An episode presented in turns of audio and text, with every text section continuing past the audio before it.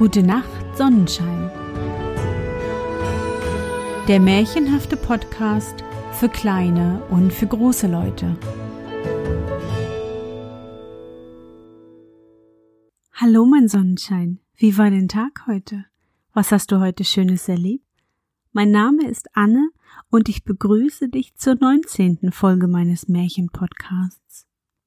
Lass uns zusammen in die wunderbare Welt der Märchen reisen und gemeinsam entdecken, was die Helden und Prinzessinnen auf ihren Abenteuern erleben. Bist du bereit?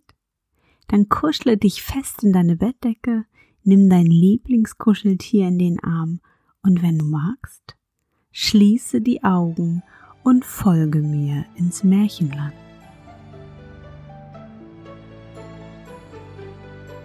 Das Märchen vom goldenen Berge. In einem Reich lebte ein Zar mit seiner Gemahlin. Die hatten drei schöne Söhne. Der älteste hieß Wasili Sarewitsch, der mittelste Fedor Sarewitsch und der jüngste Ivan Sarewitsch. Eines Tages ging der Zar mit seiner Gemahlin im Garten spazieren. Auf einem Mal erhob sich ein gewaltiger Sturm und entführte die Zaren aus seinen Augen. Der Zar war sehr betrübt und trauerte lange Zeit wegen seiner Gemahlin. Die zwei älteren Söhne baten ihren betrübten Vater um den Segen, um auszuwandern und ihre Mutter aufzusuchen. Er gab ihnen seinen Segen und sie gingen lange Zeit und kamen in eine öde Wüste. Sie schlugen ihre Zelte auf und warteten, bis jemand kommen möchte, der ihnen den Weg zeigte. Drei Jahre blieben sie liegen und sahen niemanden. Unterdessen erwuchs der jüngste Bruder Ivan Zarewitsch, ging auch zu seinem Vater, um ihn um seinen Segen zu bitten und nahm Abschied von ihm. Er wanderte lange Zeit und erblickte endlich in der Ferne Zelte. Und als er näher gekommen war, erkannte er, dass es seine Brüder waren. Warum seid ihr in so einer öden Wüste liegen geblieben, meine Brüder? Sprach er zu ihnen, lasst uns lieber reisen, uns unsere Mutter aufsuchen. Die Brüder folgten seinem Rat und machten sich auf den Weg. Sie ritten lange Zeit, bis sie in der Ferne ein Schloss von Kristall erblickten, das von einem ebensolchen Zaun umgeben war. Sie näherten sich dem Schlosse, und Ivan Zadewitsch öffnete die Pforte und ritt in den Hof. Als er zur Türtreppe kam, sah er eine Säule, in welche zwei Ringe eingeschraubt waren. Der eine war von Gold, der andere von Silber. Er zog den Zügel durch beide Ringe und band sein Ritterross dran. Dann ging er auf die Treppe. Da kam ihm der König selbst entgegen, und nach langer Besprechung erkannte der König, dass Ivan Zadewitsch sein Neffe sei. Da führte er ihn in sein Gemach und lud auch die Brüder dahin ein. Als sie eine Zeit lang bei dem König zu Gaste gewesen waren, erhielten sie von ihm eine Zauberkugel, welche sie fortrollten und der sie nachritten bis an einen hohen Berg, wo sie liegen blieb. Der Berg war so hoch und steil, dass man ihn nicht ersteigen konnte.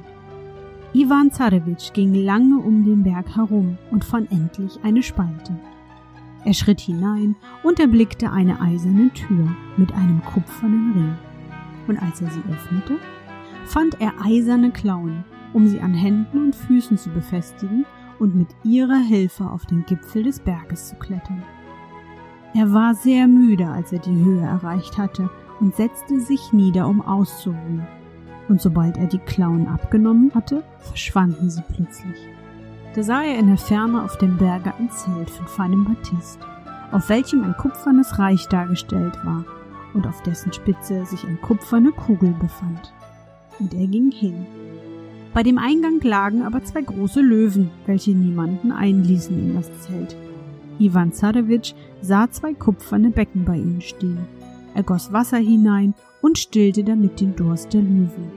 Darauf ließen sie ihm freien Eingang in das Zelt. Als er in dasselbe eintrat, erblickte er auf dem Sofa eine schöne Königin, und zu ihren Füßen schlief ein dreiköpfiger Drache, welchem er mit einem Hieb alle Köpfe abschlug. Die Königin dankte ihm dafür und schenkte ihm ein kupfernes Ei, in welchem ein kupfernes Reich enthalten war. Darauf nahm der Zarewitsch Abschied von ihr und ging weiter. Und nachdem er eine lange Zeit gegangen war, erblickte er ein Zelt aus feinem Flor, welches silberne Schnüre an Zedernbäumen befestigt hielten. An diesen Schnüren waren die Quasten von Smaragd, und aus dem Zelte war ein silbernes Reich dargestellt, und auf der Spitze des Zeltes befand sich eine silberne Kugel. Bei dem Eingang in dasselbe lagen zwei große Tiger, deren Durst er ebenso stillte, damit sie ihm den Eingang frei machten. Als er in das Zelt trat, erblickte er auf dem Sofa eine schöne, sehr reich gekleidete Königin, welche die vorherige an Schönheit weit übertraf. Zu ihren Füßen lag ein sechsköpfiger Drache, der noch einmal so groß war als der vorherige. Ivan Zarewitsch schlug ihm mit einem Hieb alle Köpfe ab, und die Königin schenkte ihm für seine Unerschrockenheit ein silbernes Ei, in welchem ein silbernes Reich enthalten war.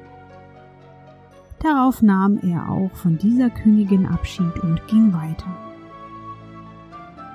Endlich erreichte er ein drittes Zelt aus Seide, auf welchem ein goldenes Reich gestickt war und auf dessen Spitze eine Kugel von reinstem Golde stand. Es war mit goldenen Schnüren an Lorbeerbäumen befestigt, und an den Schnüren waren Quasten von Diamanten angeknüpft. Vor dem Eingang lagen zwei große Krokodile, welche vor großer Hitze Flammen von sich spien. Der Zarewitsch strengte sie und machte sich dadurch den Eingang in das Zelt frei und erblickte auf einem Sofa eine Königin, welche an Schönheit die vorherigen weit übertraf. Zu ihren Füßen lag ein zwölfköpfiger Drache, welchen Iwan Zarewitsch mit zwei Hieben alle Köpfe abschlug. Die Königin schenkte ihm dafür ein goldenes Ei, in welchem ein goldenes Reich enthalten war, und mit dem Eie schenkte sie ihm auch ihr Herz. Iwan Zarewitsch fragte sie, ob sie nicht wisse, wo sich seine Mutter aufhalte. Sie zeigte ihm die Wohnung seiner Mutter und wünschte ihm, dass er sein Unternehmen glücklich ausführen möchte. Nach langer Reise gelangte er in ein Schloss. Er ging hinein und durchschritt viele Zimmer, aber er traf keinen einzigen Menschen. Endlich gelangte er in einen großen, reichen Saal und erblickte seine Mutter in königlicher Tracht auf einem Sessel. Nachdem sie sich auf das Herzlichste begrüßt hatten, sagte er ihr, dass er mit seinen Brüdern schon lange Zeit reise, um seine liebe Mutter aufzusuchen. Da sagte die Königin zu Ivan Zarewitsch, der Geist würde sogleich kommen und befahl ihm, sich mit ihrem Kleide zu verhüllen. Wenn der Geist erscheint, sprach sie weiter zu ihm, und mir mit Liebkosungen schmeichelt, so bemühe dich, mit beiden Händen seinen Zauberstab zu ergreifen. Er wird sich mit dir emporheben, aber fürchte dich nicht und lass es ruhig geschehen. Er wird sich dann wieder auf die Erde niederlassen und in kleine Stücke zerfallen. Sammle diese alle, verbrenne sie und zerstreue die Asche auf dem Felde. Kaum hatte die Mutter diese Worte geendigt und ihn unter ihre Kleider versteckt, so kam der Geist und fing an, die Königin mit Liebkosungen zu schmeicheln. Da sprang Iwan Zarewitsch nach dem Rat seiner Mutter hervor und ergriff den Zauberstab. Der Geist ergrimmte gegen den Zarewitsch, flog in die Höhe mit ihm, ließ sich dann auf die Erde nieder und zerfiel in kleine Stücke. Darauf sammelte der Zarewitsch die Stücke und verbrannte sie und behielt für sich den Zauberstab. Er nahm seine Mutter und die drei Königinnen mit sich, die er befreit hatte, kam an eine Eiche und ließ sie an einer Leine alle vom Berge hinuntergleiten. Als seine Brüder sahen, dass er noch allein auf dem Berge war, rissen sie ihm die Leine aus der Hand und zogen mit ihrer Mutter und den Zarentöchtern in ihr Reich zurück und nahmen diesen einen Schwur ab, dass sie ihrem Vater sagen sollten, sie wären von ihnen gefunden worden. Also blieb Ivan Zarewitsch allein auf dem Berg und wusste nicht, wie er herunterkommen sollte. Gedankenvoll ging er auf dem Berge herum und warf den Zauberstab aus der einen Hand in die andere, als plötzlich vor ihm ein Mensch erschien und ihn fragte Was ist dir gefällig, Ivan Zadewitsch? Dieser wunderte sich, als er einen Menschen vor sich sah und fragte ihn, wer er sei und wie er auf diesen unbewohnten Berg gekommen wäre. Ich bin ein Geist und war dem untertänig, welchen du vernichtet hast. Da du aber jetzt seinen Zauberstab besitzt und ihn aus einer Hand in die andere geworfen hast, was du immer tun musst, wenn du meiner bedarfst, so bin ich gekommen, um dir zu dienen. Gut, sagte Ivan Zarewitsch zu dem Geiste, so leiste mir jetzt den ersten Dienst und trage mich in mein Reich. Sobald er diese Worte ausgesprochen hatte, erschien er in einem Augenblicke in seiner Vaterstadt aber er wollte erst wissen, was in dem Schlosse vorgehe, deshalb ging er nicht sogleich dahin, sondern trat bei einem Schuster in Arbeit, weil er glaubte, dass man ihn in diesem Stande so bald nicht erkennen würde. Den folgenden Morgen ging der Schuster in die Stadt, um Leder einzukaufen, und besoff sich tüchtig. Deswegen konnte er nicht selbst arbeiten und gab alles seinen neuen Gesellen. Dieser aber, weil er nichts von dieser Arbeit verstand, rief seinen Geist zu Hilfe befahl ihm aus dem Leder Schuhe zu fertigen und legte sich selbst schlafen. Als der Meister frühmorgens erwachte, ging er nachzusehen, was sein Geselle gemacht habe. Da er aber sah, dass dieser noch schlief, ward er zornig und schrie ihn an. Ach du fauler Mensch, habe ich dich denn zum Schlafen angenommen? Schimpfe nicht, antwortete Ivan Zarewitsch, indem er sich langsam dehnte. Gehe erst in die Werkkammer und siehe zu, was du findest. Der Meister ging in die Werkkammer, und wie groß war sein Erstaunen, als er viele Paare Schuhe fertig dastehen sah. Er trat näher und nahm einen Schuh, um die Arbeit zu betrachten. Aber da wurde sein Erstaunen noch größer, und er traute seinen Augen kaum. Denn die Schuhe hatten keine Naht und waren wie gegossen. Darauf nahm er seine Ware und ging in die Stadt, sie zu verkaufen. Und als man die wunderbaren Schuhe sah, kaufte man sie in wenigen Augenblicken alle. Bald wurde er so berühmt, dass man auch im Schlosse von ihm hörte.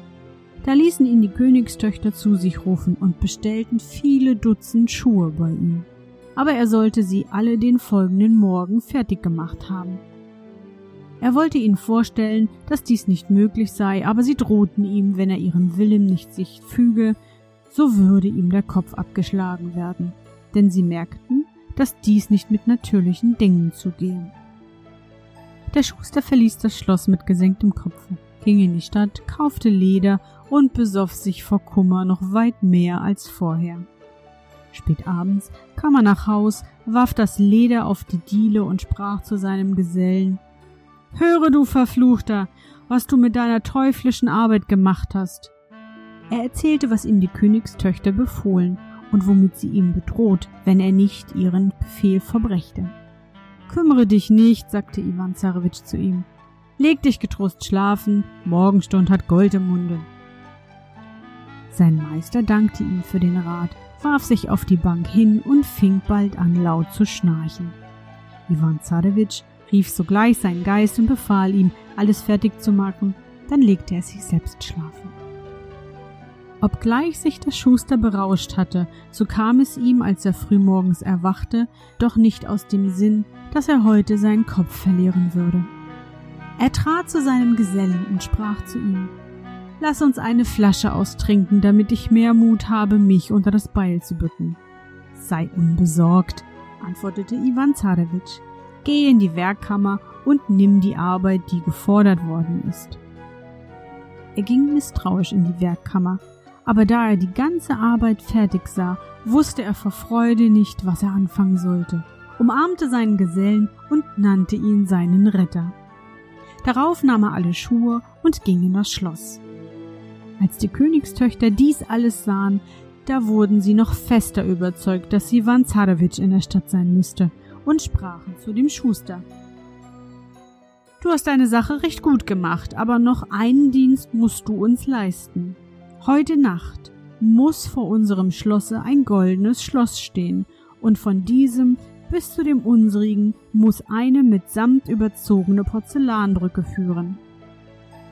Der Schuster blickte sie bestürzt an und sprach Ich bin ja nur ein Schuster, wie sollte ich so etwas machen können? Nun, wenn du unseren Wille nicht vollziehst, drohten sie, so wird dir der Kopf abgeschlagen werden. Der Schuster ging alsbald aus dem Schlosse und weinte bitterlich. Doch kehrte er in eine Kneipe ein, um sein Kummer mit Wein zu vertrinken, kam berauscht nach Hause und erzählte Iwan Zarewitsch, was ihm zu vollbringen befohlen wurde. Lege dich schlafen, sagte dieser. Morgenstund hat Gold im Mund. Und der Schuster warf sich wieder auf die Bank und schlief ein. Ivan Zarewitsch rief seinen Geist zu sich und befahl ihm, alles auszuführen, was dem Schuster befohlen wurde. Dann legte er sich selbst nieder, um zu schlafen. Frühmorgens weckte Ivan Zarewitsch seinen Meister auf, gab ihm eine Flederwisch in die Hand und sagte Geh dort auf die Brücke und kehre überall den Staub ab. Er selbst aber ging in das goldene Schloss. Als der Zar und die Königstöchter früh morgens erwachten, gingen sie auf ihren Balkon und erstaunten, als sie das alles sahen.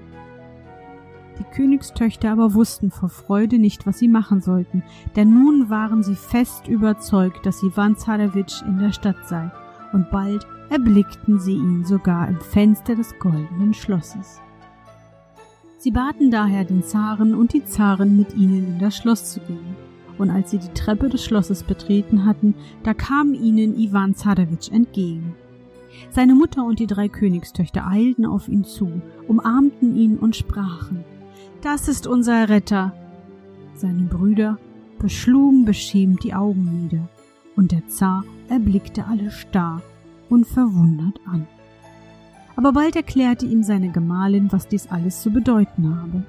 Da wurde der Zar so zornig auf seine ältesten Söhne, dass er sie sogleich wollte töten lassen. Aber Iwan Zarewitsch fiel ihm zu Füßen und sprach Lieber Vater, wenn ihr mich für meine Anstrengungen belohnen wollt, so schenkt meinen Brüdern das Leben, und ich werde zufrieden sein. Da hob ihn der Vater auf, küsste ihn und sprach Sie sind deiner in der Tat nicht wert. Da gingen alle in ihr Schloss zurück. Den folgenden Tag wurden drei Hochzeiten gefeiert. Der älteste Sohn, Vassili Zarewitsch, nahm die Königin von dem kupfernen Reiche. Fedor Zarewitsch, der mittelste, nahm die Königin von dem silbernen Reiche, und Iwan Zarewitsch trat ihnen auch diese Reiche ab. Er selbst aber ließ sich mit seiner Königin in dem goldenen Reiche nieder, und den Schuster nahm er zu sich und so lebten sie viele Jahre in Glück und Frieden.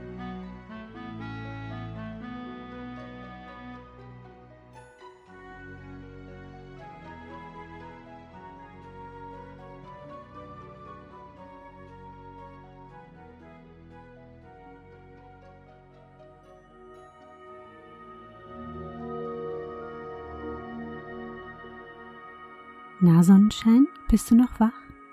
Wie fandest du unsere gemeinsame Reise? Für mich war es wieder wunderbar und ich danke dir, dass du mich begleitet hast. Bevor du nun die Augen schließt und in dein Traumland reist, möchte ich mit dir nochmal an dein schönstes Erlebnis heute denken. Was war es?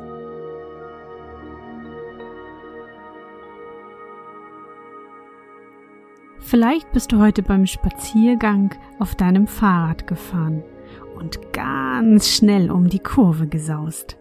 Oder du hast einfach zu Hause in deinem Zimmer mit Bausteinen einen Turm gebaut. Versuch dich daran zu erinnern.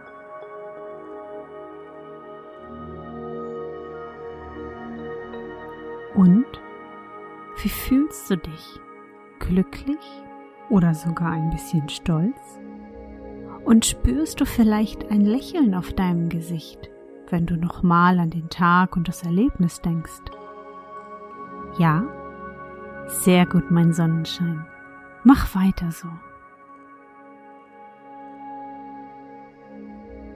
Und nun Gute Nacht, Sonnenschein. Schlaf gut und träum was Schönes. Wir hören uns bald wieder.